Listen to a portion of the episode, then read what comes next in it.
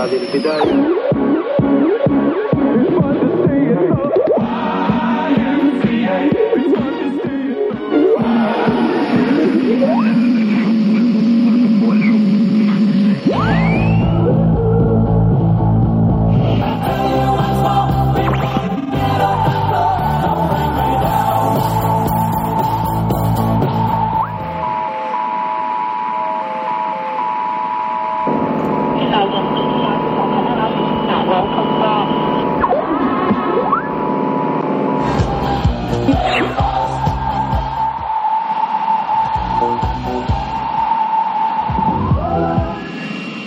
Yellow River. Yellow River.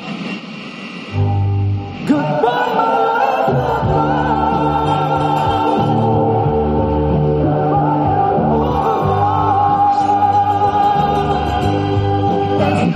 Codzienna akcja ma odcisnąć solidne piętno na rodzimej historii sztuki.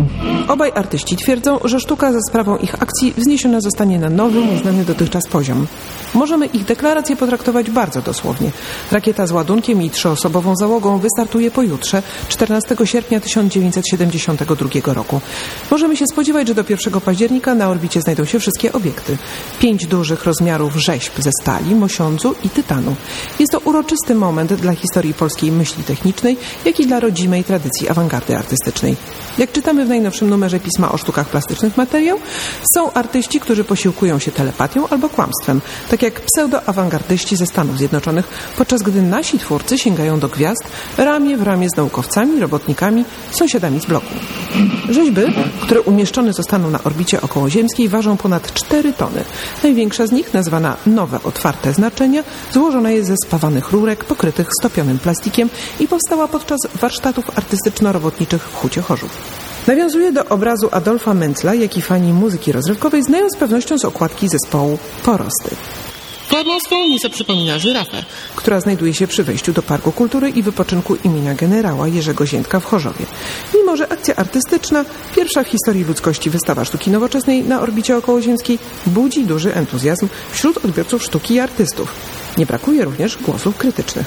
Jeden z naszych słuchaczy twierdził podczas wczorajszej rozmowy telefonicznej z redaktorem dyżurującym, że gdyby inni artyści poszli śladem tego pomysłu, przestrzeń kosmiczna stałaby się jednym wielkim wysypiskiem śmieci.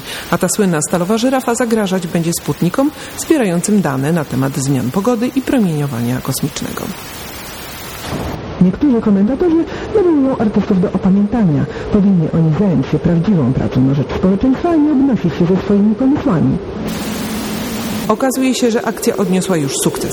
Zwłaszcza jeśli chodzi o reakcję zagranicznej prasy i środowiska artystycznego. Twórcy ze wschodu i zachodu śpieszą pogratulować polskim Taki na przykład amerykański artysta Walter de Maria w swoim faksie z gratulacjami pisze o początku prawdziwego podboju kosmosu przez sztukę, która wyzwala się ostatecznie z niewoli muzeum. Polski komentator, artysta Jan Świdziński z dumą konstatuje, że wreszcie sztuka jest kontekstualna, a nie konceptualna, ale nie wyjaśnia, o co mu w tym zdaniu chodzi.